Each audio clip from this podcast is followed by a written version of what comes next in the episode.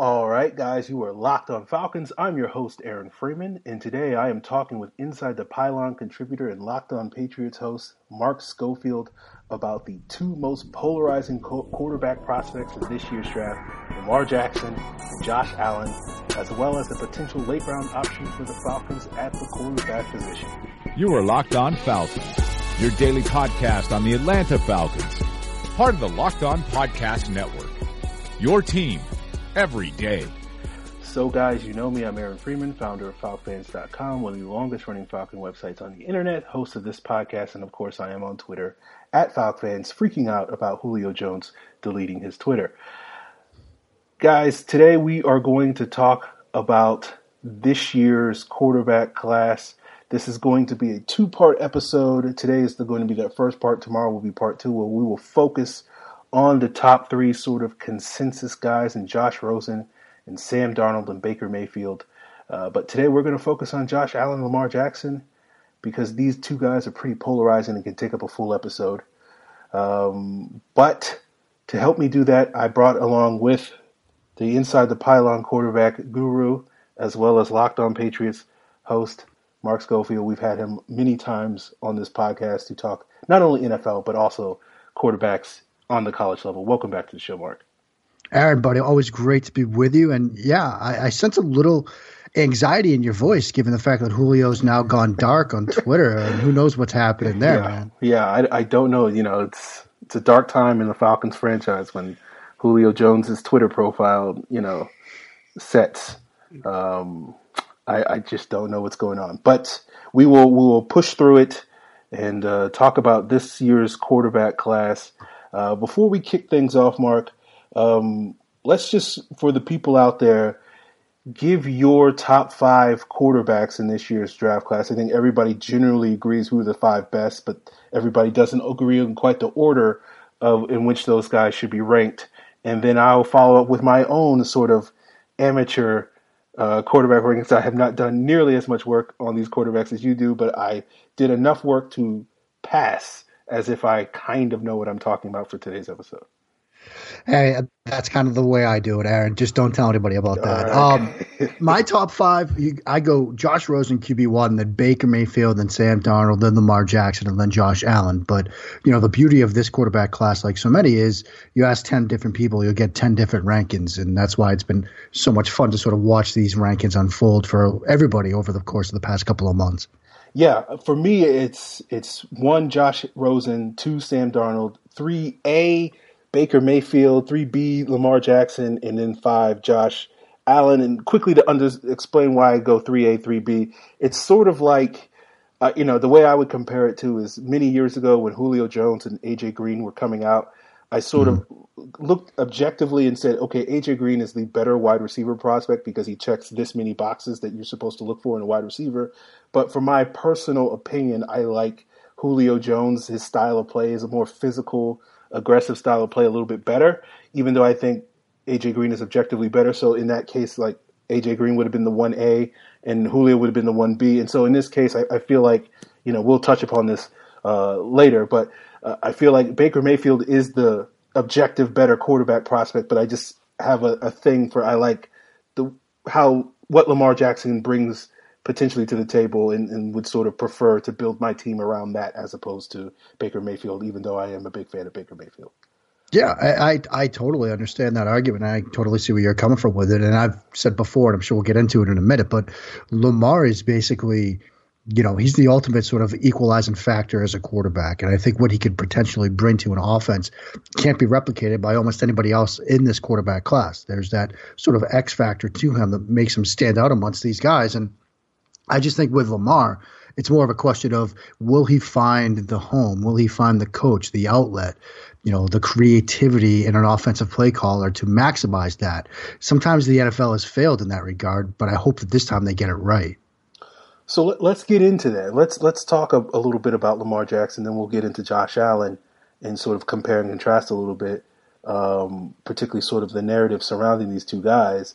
But uh, you, you, talk about Lamar Jackson. There's been comparisons to Michael Vick. There's been comparisons um, to RG three.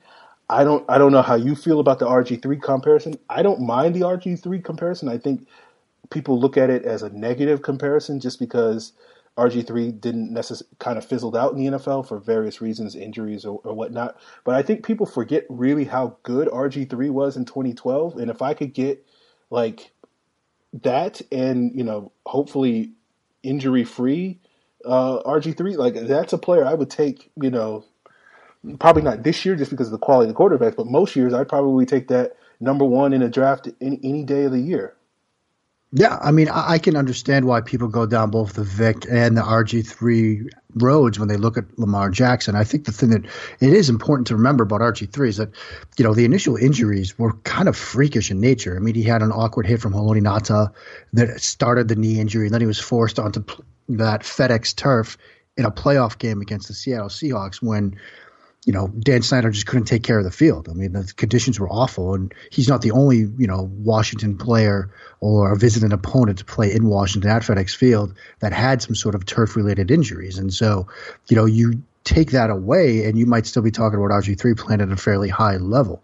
I mean, the thing to remember with Lamar, and this is something that really stood out to me, honestly, when he threw an interception, I believe it was against NC State, where he lowered his shoulder into I think it was a, a, linebacker or a defensive lineman at the goal line trying to make a tackle, and he didn't even move. It was the other guy that moved backwards, even though that guy had a full head of steam. And so these sort of concerns about Lamar that you know he, there's an injury concern with him, or he's going to have to you know restrict his style of play because he's going to get hurt.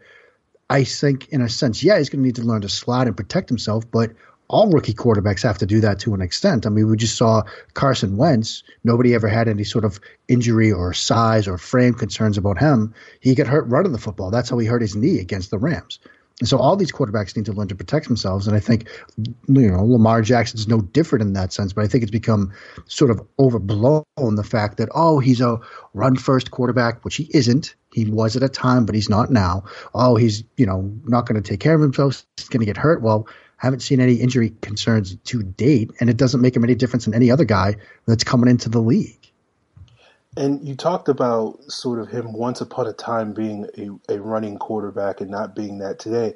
And I'm curious, I've heard from other people, I can't necessarily say I've evaluated Lamar Jackson every year that he's been in school. I've, I've certainly seen many of him in, in the highlight reels. But um, talk about sort of the, the thought process that some people have in the, in their evaluations where they say every year that Lamar has been in in the in college, he has improved on some of the areas where he is weak at, and sort of where, if if true, what does that mean, sort of as part of his evaluation and his projection to the next level?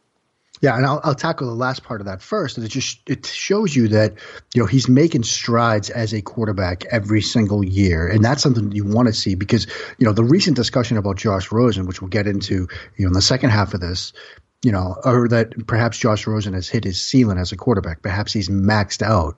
Well, you can't say that about Lamar Jackson because of the strides he's taken as a quarterback, as a pocket passer. Now, the year he won the Heisman, there were probably times when he did tuck it and go. He did escape from clean pockets or pull it down too quickly and, you know, transition from passer to runner faster than he should have. But Bobby Petrino and the Louisville coaching staff, they basically went to him, you know, after that season, basically said, you got to take some leaps now as a quarterback. You know, you've got to stay in the pocket and make some throws from the quarterback. You've got to become more of a pocket passer. The fact that you can run is great, but don't always rely on that. And we saw that pan out over the past season.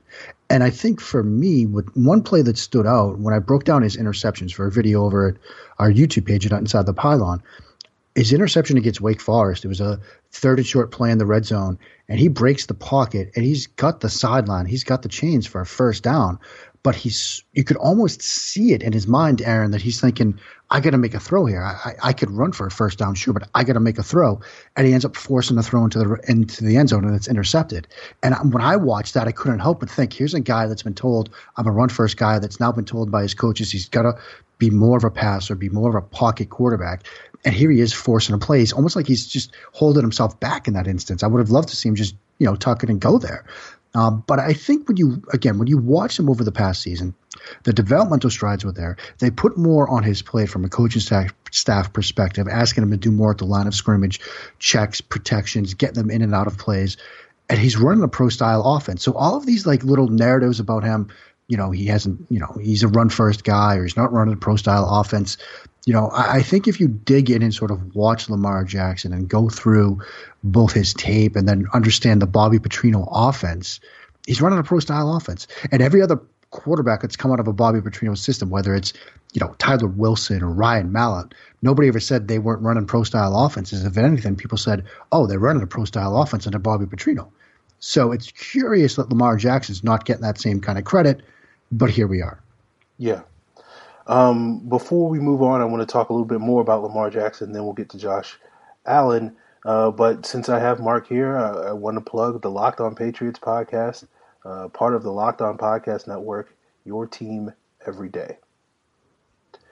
So, Mark, we, we talked about some of the positives that Lamar Jackson brings, but I do want to talk about some of the legitimate concerns that you saw in his game um, as he projects to the NFL that you do think are going to be issues that whoever winds up drafting him is going to have to, you know, every quarterback. There are no perfect quarterbacks in the league, even though I'm sure you you might offer Tom Brady up there. And uh, I, he's got his flaws too, my friend. He okay. eats avocado ice cream. That's one of them. okay, but uh, yeah, I do think you know every quarterback has obstacles that you have to overcome, and, and certainly the less obstacles you have, the better. It, the easier it is for a team to sort of uh, surround them with the necessary talent it takes for all quarterbacks to win at this in this league. But uh, I'm sort of curious, sort of, what are the issues that you think the team that winds up with Lamar Jackson is going to have to deal with? Is it the accuracy? Is it um, his tendency or the occasional tendency for him to try to break outside the pocket as opposed to always trying to stand in there and make throws from the pocket and try to use his legs and and that opens the door for um, you know I guess for more hits on him and, and, and sort of maybe it leaves certain throws on the field like you saw uh, in the case of a guy like Russell Wilson early in his career, um, where you know he wasn't always necessarily making all the best decisions from the pocket, and, and, you know sort of was living and dying a little bit from making the plays off structure. But where are your where are your concerns with Lamar Jackson? I mean, I think you do have to start with sort of the the accuracy issues, and a lot of people point to the completion percentage numbers and say, look, you know, he's not completing sixty percent of his passes or whatever number threshold you want to use, and they say that look, he's not an accurate quarterback. But I think that sort of you know overstates the issue. I think he's not an inaccurate quarterback. I think it's just inconsistent. And a lot of it stems from his throwing base, his throwing platform. If you watch him, there are times, and you can go back to 2016 he had a throw in a corner out against Boston College, and he threw for a touchdown. He put it right on the money, but his feet, Aaron, were literally right next to each other when he started to throw. He throws from an extremely narrow throwing base, and it's something that they have worked on. You know, it's an issue that they identified at Louisville, but it does lead to overstrided. When you're thrown from a different base each time, you know, sometimes it, you know, you'll step too far or you won't step far enough, and that adjusts your release point, your release angle, and it causes some inconsistency. You know, and there were times when he'll make the same, he'll throw the same route and basically the same situation from a clean pocket against a similar off coverage or whatever, and one will be right on the money and one will be overthrown by you know five feet. And so it's just when he can get consistency in the throw throwing motion, particularly with the lower body, I think you'll see those accuracy numbers improve. So that's one area.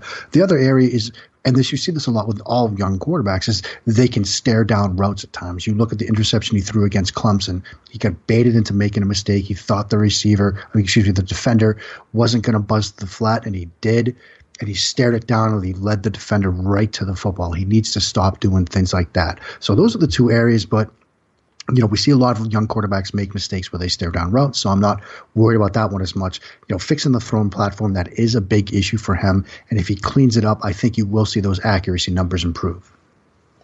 So with Lamar Jackson, when you're sort of projecting the team that sort of ideally can build an offense around him, is it sort of that Kyle Shanahan esque offense that uh, Bill O'Brien, Deshaun Watson offense? Is it an offense that sort of relies on the running game, a lot of the boot action stuff that can sort of use his legs to an a- advantage? Um, or is it another type of offense that you sort of see him fitting in? Obviously, with the Petrino system, he, he works in an already an Erhardt Perkins style of offense. Do you see that as the ideal sort of situation to, for him to blossom at the next level? Yeah, I mean, I think he could run a system like that. You know, like say, for example, New England, that's running basically an Erhardt Perkins offense right now. He's running basically a, you know, a version of that under Petrino. So I think that could work. I mean, I think also, like you said, sort of the, you know, a West Coast rooted type offense, run one that you know incorporates some spread stuff, uh, you know, incorporates a little bit of the RPO game to allow him to use his athleticism at times, not a ton, but just enough to keep defenses on, honest. I think that would be a good fit too. You know, I, your listeners might not want to hear this one, but New Orleans is probably a very good fit for him. And, you know, obviously Sean Payton, more of the traditional West Coast branch, but they've incorporated some air raid stuff. Payton's been a pretty creative play caller. I can only imagine that, you know, when we're hearing that he would have drafted Patrick Mahomes last year, you know, he's thinking about life after Brees, And so, you know, that's an option. If somehow Lamar Jackson falls that far in the draft, I'd be surprised if he did. But that's another system where I think, you know, Lamar Jackson could come in and eventually be a very, very good to great quarterback in the NFL. Okay. Now, um, we will circle back and, and talk a little bit about Lamar again, but I do want to get to Josh Allen and talk about what are his strengths? Obviously, the arm strength is the thing that stands out. The athleticism is another thing that stands out. And it's another reason why I think comparing these two quarterbacks makes a lot of sense, just because a lot of their strengths are similar in a lot of ways. What are your thoughts on sort of Josh Allen's strengths? Yeah, I mean, the two things that jump out right away are the things he can do with his right arm and the athleticism. And in terms of sort of the catchphrases, arm talent, arm strength, all that kind of stuff, however you want to describe it, Josh Allen has it. I mean, the ability to throw the ball as far as you can, yeah, sure, check. The ability to put high RPMs on it, you know, 74 miles per hour, or, you know, what was the thing they saw last week? The fingertip speed that was like 74 miles an hour, which I don't know if that means anything, but you can't deny the fact he can dial up velocity better than pretty much everybody in the most couple, most recent classes, with the exception perhaps of Patrick Mahomes. So he does that. And he has athleticism to go with that. He can extend plays. He can move around. He can break tackles in the pocket.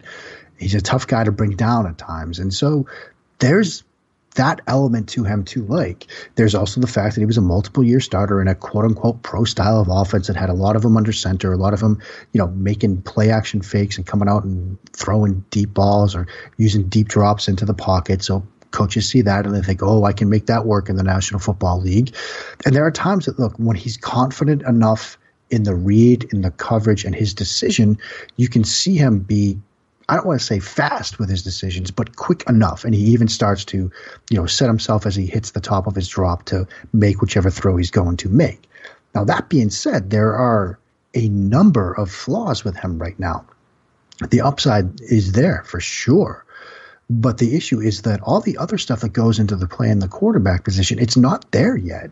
And it hasn't been for a while. I mean, last summer when I was talking about him, I comped him basically to Nuke LaLoosh from Bull Durham. And I basically said, that's who he is right now. He's got a million dollar arm, but he needs to learn every other aspect of, well, with Nuke LaLoosh and Bull Durham, it was every other aspect of pitching. And with Allen, it's every other aspect of playing the quarterback position touch, time, and anticipation, rhythm, all that sort of stuff it's he, that's still who he is right now. You see him down in Mobile trying to throw a corner out with a cornerback in underneath coverage. He can't do it if he has to use touch. It's a roller coaster ride. He might get there eventually, and if he does, he could. If he finds the right spot, he could become a good quarterback in the National Football League. The talent is there, but it's just so many times, Aaron, and you know this too when we have these toolsy type guys that need a lot of development, how often does that happen? And sort of the final thing on Allen is this. We're hearing these rumors about Allen to Cleveland at one overall. My f- biggest fear with him is that he's forced into action in a situation too early when he doesn't have he hasn't had the chance to sort of refine what he needs to refine. What happens if they start out 0 and 5 and Hue Jackson's job is on the line and they've drafted Josh Allen number 1 overall? They're going to force him onto the field. And that's how quarterbacks get ruined. And that's my ultimate fear with them. Ideally, he falls to, you know, the Chargers, the Ravens, the Patriots, and gets a year or two to sit. Then he might realize the potential inside of him. But he's going to get drafted in the top five, and that I think just sets him up to fail. Yeah, I think it's interesting with Josh Allen because I think if you're a fan of Josh Allen, the, the type of quarterback you're sort of comparing him to is a guy like Cam Newton, right? Mm-hmm. And I think, you know, there's reasons to see sort of elements of Josh Allen's game that are very similar to Cam Newton. I, I think, but I think one of the core differences, at least from my perspective, I'll, I'll, I'll, be curious if you agree, is one of the differences that Cam Newton kind of carried his Auburn team on his back. And so even though Cam was far from a polished quarterback, he was at least, we had seen him do something where he could basically go to a bad team and, and, carry that team. And you can argue that Cam has been carrying that Carolina offense for the, the better part of his seven years in the NFL. Um, and you know, you see the ups and downs with Cam, and, and certainly that does affect the outcomes of, of some of the Panthers games. And you do wonder with Allen not being able to do that at, at Wyoming. Certainly, you know, you would many would say, well, there's a difference between playing in the SEC versus playing in the WAC or the Mountain West, or I don't even know where Wyoming is nowadays. But we know from past experience that that Auburn team was not very laden with NFL talent because I think what they won like one game the year after Cam Newton was there, and I think Nick Fairley yeah. was like the only guy that is that actually played an NFL game that was on that that um, 2010 team. Um, so it, it's one of those things where it's like yeah, Auburn certainly, I would say the talent in Auburn was probably better than it is at Wyoming, but it is one of those things where you look at a guy like Josh Allen in particular, and, I, and the Falcon fans know this guy because they just drafted him last year, and you saw in, in 2016 how effective Josh Allen, or how much more effective Josh Allen was uh, with Brian Hill being that workhorse running back and putting up the production that he did in 2016. For those of you that don't know, Hill had 349 carries for 1860 yards. 5.3 yards per carry, 22 touchdowns. And then you fast forward to 2017, where you know two guys that were the replacements for him, Woods and Overstreet, uh, combined for about 250 carries for less than thousand yards, on average under four yards a carry, and only had five touchdowns. And you sort of saw this big dip in Allen's um, production in terms, particularly as, as, as, sort of some of his efficiency numbers, uh, particularly with the yards per attempt and whatnot. And so, I guess for me, the question with Josh Allen is I feel like he's while you see the Cam Newton type upside, I do th- feel like if he's going to be successful in the NFL, he's going to have to be put in a situation like a Blake Bortles this past season or like a Mark Sanchez early in his career, where he's going to a team that has a dominant run game um, and also has a dominant defense that is going to basically prevent him from having to really have to have a major, major impact on the game. For those people that don't realize, the the first two years that Mark Sanchez was the quarterback of the Jets, they went to the, the AFC Championship both years. But people don't realize is that they ran the ball thirty percent more than the average NFL team in those two seasons. They they ran the ball fifteen percent more than the second place team in the Kansas City Chiefs that were number two on, on most rushing attempts during those two year span. So it was really a very run heavy based offense, and basically it put Sanchez in better situations to not have to carry the load. And I feel like if Josh Allen doesn't have that exact same scenario when he gets on the field early in the season, early in his career, he's going to struggle and not sort of live up to that Cam Newton's type billing. What are your thoughts on that? Yeah, and it's I'm pretty much right there with you. And it's interesting, Aaron, that you mentioned the Jacksonville Jaguars because I think if you look at them overall, like you mentioned, you know, a, a dominant defense that can get him some short fields, you know, a, a strong running game that allows him to make throws into and out of play action, you know, with somewhat of a vertical element to them. I think that's sort of the ideal offensive setup for Josh Allen. And, you know, I, you know, what I wrote him up you know, ideally in my mind, and I'm reading right from my rankings on him, Allen falls to a team with an established quarterback and he gets a season or two to develop and refine the aspects of his game that need work. That he can take over as a second or third year QB and hopefully reach his potential. In some rare instances, he can play as a rookie, ideally for a team with a stout defense and can get him short fields, a strong running game, and a system that suits him stares at the Jacksonville Jaguars. I mean, that's what I wrote, and I think that would be ideal for him. I think that – you know, the way to reach his map's upside and his potential is to, I don't want to say baby him right away, but protect him, you know, and not that that's a bad thing. I mean, look at the New England Patriots. They protect Tom Brady. They do things to get him looks. They do things with motion and shifting to get him easy reads. Helping your quarterback is fine. You just have to identify what he needs help with and identify the system that fits him best and then build around that. And I think that would be ideal. If you're going to draft Josh Allen, you know, say say the Giants do it, and they're running basically, you know, Pat Shurmur's more of a West Coast guy. I think you're asking for trouble you know, at some point, you're just asking for trouble. And, you know, Cleveland has said that, look, they'll structure the offense around what the quarterback does, and Haley's a vertical guy. So, yeah, that could theoretically work. But I think you really need to have a strong roster around him to sort of take care of him, protect him, and allow him to come along slowly where he's not asked to do too much right away. Okay, we got more to touch upon with Josh Allen and Lamar Jackson, as well as some day three gems for the Falcons. But I want to remind you guys, since we're talking draft, you can check out the Locked On NFL Draft podcast with hosts Jon Ledyard and Trevor Sikkema, part of Locked On Podcast Network, your team every day. Okay, Mark, let's talk a little bit about sort of the differing narratives, and we'll sort of leave off here with the Allen and Jackson talk before we start talking about Kurt Benkert. But um, it's interesting to me, sort of the differing narratives with Lamar Jackson, where he's sort of being hailed. I think I don't think Lamar Jackson is a perfect quarterback presser. I think there are a lot of issues that he's going to have to overcome at the next level, just like I think the same is the case with Josh Allen. But it is fascinating to me, sort of how there's a differing narrative surrounding these two players, where people look at Josh Allen and sort of the lack of development, and the lack of nuance to his game, and say, well, he's got he's big, he's tall, and he's got that monster arm. We can coach up the rest. And they look at Lamar Jackson and sort of the the nuance and, and sort of the things that he needs more refinement with, it's like, well, we can't coach those things, and, you know, the whole move him to a different position thing was ridiculous, withstanding. But it, it's one of those things where he, it's like the consensus surrounding um, Jackson is that he's not even on the same level as you know the other four quarterbacks in this draft. And like I feel like the more accurate statement, if anything, if I was even going to concede this and not necessarily agree, but concede it to if it was like three quarterbacks and then there was Lamar Jackson and Josh Allen, I could understand that a lot more um, than oh no, there's four quarterbacks and Josh Allen is on the same level as guys like Darnold and Rosen and, and Mayfield, and, and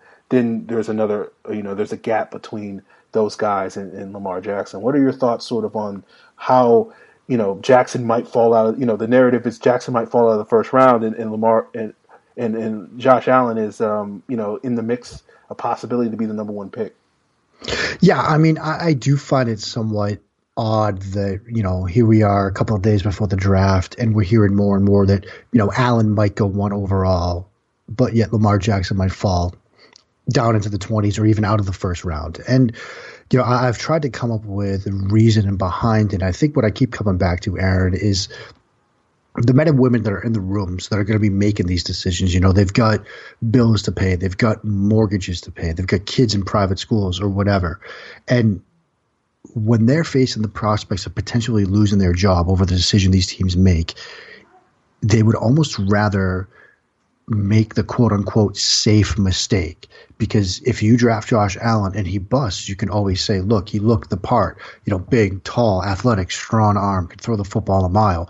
Whereas if you draft a Lamar Jackson or a Baker Mayfield, for example, it's, well, look, you, these were sort of, you know, exceptions, you know, other undersized or the style of offense. You were like really taking a risk there. You're more likely to get fired because of that than, you know, drafted Josh Allen. And so I think that might be just it. It might be just as simple as, you know, we've seen this before, you know, even with Cam Newton, people were saying, oh, Blaine Gabbert is QB1 over him. You know, the guy that sort of looks to be the safe mistake, it's almost easier to make that decision, even though it could be the wrong one, than taking a risk for somebody who isn't really a risk because they're probably as good, if not a better quarterback prospect overall. And so for guys like us on the outside, and, you know, I'm not getting fired if my takes are wrong you know, I can just put together the ranking system I think is right, put together the quarterback who's on top of the board that I think is the better guy, and that leads me to Josh Allen. Fair enough. Yeah. And full disclosure, I was I was one of those people that had Gabbert QB one. So um, I mean, and you know, mistakes happen, and yeah. and that's fine. I just think for these NFL decision makers, I think for a lot of them, you know, and I've I've heard this from people incidentally here and there you know, you'd rather make the sort of safer mistake because it's going to allow you to keep your job in the end. Yeah, I, I think that's a, a, a, really good way. Look, the Jets took Christian Hackenberg, and the same people yep. that were able to draft Christian Hackenberg in the top 50 or still have the jobs, head coach and GM. So Um, you know, there there there does seem to be something to that. Um, let's wrap this episode up and talk a little bit about Kurt Benkert. He was a quarterback that the Falcons brought in for one of their top 30 visits. Um, amongst the Falcons have worked out a number of quarterbacks in this draft class, um, including Baker, Benkert, and, and Tanner Lee and Riley Ferguson, and shown some interest in a number of guys, Quinton Flowers as well. Um, but it does seem like of the guys that they've shown the most interest in, Benkert seems to be probably the most draftable. Would you agree with that, Mark? Um, yeah, yeah, I, I, think so. I mean, I, I look at Benkert, and I, I, think one of the things that we should remember about him is his say first half, maybe first five eighths of his game against Miami. Some of the best quarterback tape we've seen out of anybody in this entire class. I mean, that was a standout, stellar performance against one of the top defenses in the country last year. Now, what happened? He went on and made the one big mistake. He stared down a route, threw a pick six, and they ended up losing that game. But you're seeing him making like tough timing and rhythm throws, replacing the blitz with the ball extremely well, getting hit in the face and coming right back up, showing that competitive toughness. And so, as far as like those developmental guys, when you get into that like fifth, sixth round, you know, I think Benkert could potentially bring a lot to the table for a number of different offenses. And you know, he's very athletic throwing on the move, and he's got the ability to throw to all levels when he's throwing on the move. So I look at him potentially, you know, in that you know Shanahan esque, you know, Atlanta esque offense that they've been running, and I think it would be a great fit. Uh, yeah, you know, I, I look at Benkert, and I, you know, he wasn't a guy I necessarily was paying a whole lot of attention to, and then I, you know, I kept hearing from you and, and guys like Jon Ledyard talking about that first half of that Miami game, I did go back and watch it, and it was a very impressive performance. Um, I'm trying to think that what was the other game I watched of his. Um, you had a good game against Boise State. Too. Yeah, that was the other game I watched, uh, and so I was like, okay, well, if even if these are his two best games, that I, that convinces me that if the Falcons were looking to pull the trigger on a sort of developmental backup behind Matt Schaub, um, to sort of be a guy with Matt Schaub entering his contract year in 2018 and, and, sort of having a guy, you know, that will have a year in the system ready to take over that spot as opposed to starting fresh, whether that's a veteran or, or a rookie in 2019. Um, it makes a lot of sense why the Falcons would be attracted to Benkert. I think the fact that you know I, I saw that he he graduated in three years at um, East Carolina or something like that. Yep. I think he's married. You know, he, he, seems like a guy that's sort of mature for the position, and certainly um, you know, we can discuss whether or not he has maybe starters upside, and certainly if he got drafted in Atlanta, I don't think that would be something that was necessarily in the plans uh, for his future in Atlanta. But certainly, he does seem to have check a lot of the boxes that you're looking for in a guy that could be a high level backup, and, and, certainly maybe a guy that you could sort of groom um, as a long term replacement. Uh, for Matt Ryan, you know, five to seven years down the road, if he manages to stick that long. Yeah, I think that's exactly right. You know, and, and, and studying him, you see some of the things that he does well. You know, I, I, like the way he sort of attacks the middle of the field. That's something you don't see a lot with, you know, college quarterbacks. But he makes some pretty nice throws between the hash marks, which is, you know, obviously something you see a lot in NFL offenses. Atlanta being no exception. And so, yeah, if you're, you know, looking in that sort of day three range, he's somebody that I think most teams would have, you know, their eyes on and potentially, you know, take a you know, use say a fourth, fifth round pick on, and I think Atlanta should be no exception to that. Okay. Well, Mark, um, go ahead and plug uh, where people can find your stuff. I appreciate you coming on and talking with me. We will certainly be talking a little bit more uh, about these quarterbacks in, in just a bit. But to go ahead and, and plug uh, your your Twitter and as well as your other websites and podcasts. All right, my friend. Well, as always, Aaron, thanks for uh, for having me on, my friend. Always awesome to chat with you. Um, you can check out the work over at InsideThePylon.com. You can also check out the Inside the Pylon Draft Guide. That's at ITPDraftGuide.com. Uh, for locked on listeners, you can use promo code LONFL when you purchase it to get five dollars off. We had a team of over 50 men and women rated players, graded players, started last summer. Um, we turned in over, you know, we watched over 530 different players, turned in over a thousand reports on these guys. You get multiple people at each position, so you're not just getting my thoughts on quarterbacks. Getting, you know, Ted Nguyen, Tim Chow, Kirk Kalen, and others. Um, so it's a really good team effort that we put together. We think people will like it. So you can check that out, itpdraftguide.com. Okay. I can definitely vouch for the draft guide. Definitely, guys, check it out. It is is certainly one of the better draft guides, if not the best draft guide that you could possibly purchase uh, this offseason if you want to get uh, in depth insight into several of these prospects. So definitely check that out. Uh, again, Mark, I appreciate you coming on, and uh, we will be talking very shortly about the top three quarterbacks in this draft class. Sounds good, my friend. Okay, guys, that's it, man. Part one of our quarterback series. I've said multiple times this offseason, I think the quarterback is the most fascinating position, particularly with these five guys, because this is a draft by and large um, where, you know, teams like Cleveland, among others, spurned quarterbacks last year because they felt like the quarterback draft class this upcoming season in 2018 was going to be worth it for them. Now they're in a position to do so with their number one pick. Uh, we will be talking about one of those guys potentially on tomorrow's podcast, and Sam Darnold, and as well as some of the other top quarterbacks in this draft class. But I appreciate Mark for hanging out with me uh, for a full double podcast. Um, if you guys want to get your feedback in, you can do so. I'm on Twitter at FalcFans. If you send me a podcast related tweet, just let me know. Uh, if it is podcast related, just go ahead and send it over to Locked On Falcons. That is the show's Twitter handle. You could also reach us on Facebook. Locked On Falcons is the Facebook page. If you prefer email, lockedonfalcons at mail.com is that address. And of course, you can leave a comment at lockedonfalcons.com or falcfans.com where the podcast is posted daily. Again, want to remind you tomorrow we will do part two talking about Darnold, Rosen, and Mayfield. And then on Thursday, we will be talking about the Falcons draft, putting it all a button on everything that we've talked about to sort of give you an idea uh, who we think or what we think the Falcons will do on night one of the draft. So you can definitely check that out on Thursday morning uh, as you get your final preparations, as you're cooking up those chicken wings in, in preparation for watching the draft in prime time. Or, you know, I'm, I'm talking about what I'm planning on doing. I'm gonna be eating me a whole load of chicken wings on that day. Um, so it's going to be a good night, regardless, anyway, for me, whoever the Falcons take. So we'll find out. I, I have no idea what the Falcons are going to do. Trade up, stay put, trade back, take a corner, take a D tackle, take a linebacker, take a guard. I don't know. I, I, I feel like it's been going in one direction, but you know these last couple of weeks makes it seem like they're going in another direction. And you know this is smokescreen season, so maybe the Falcons are doing a really good job at selling us the bill of goods, or is selling me the bill of goods that they might be not going in that direction. But I have been thrown enough curveballs with the Falcons draft over the years that you know I will bite on the on the smokescreen, I guess, every year at this point in time because they tend to zig when we think they're going to zag. So we'll see what happens. And until then, guys, you stay locked on.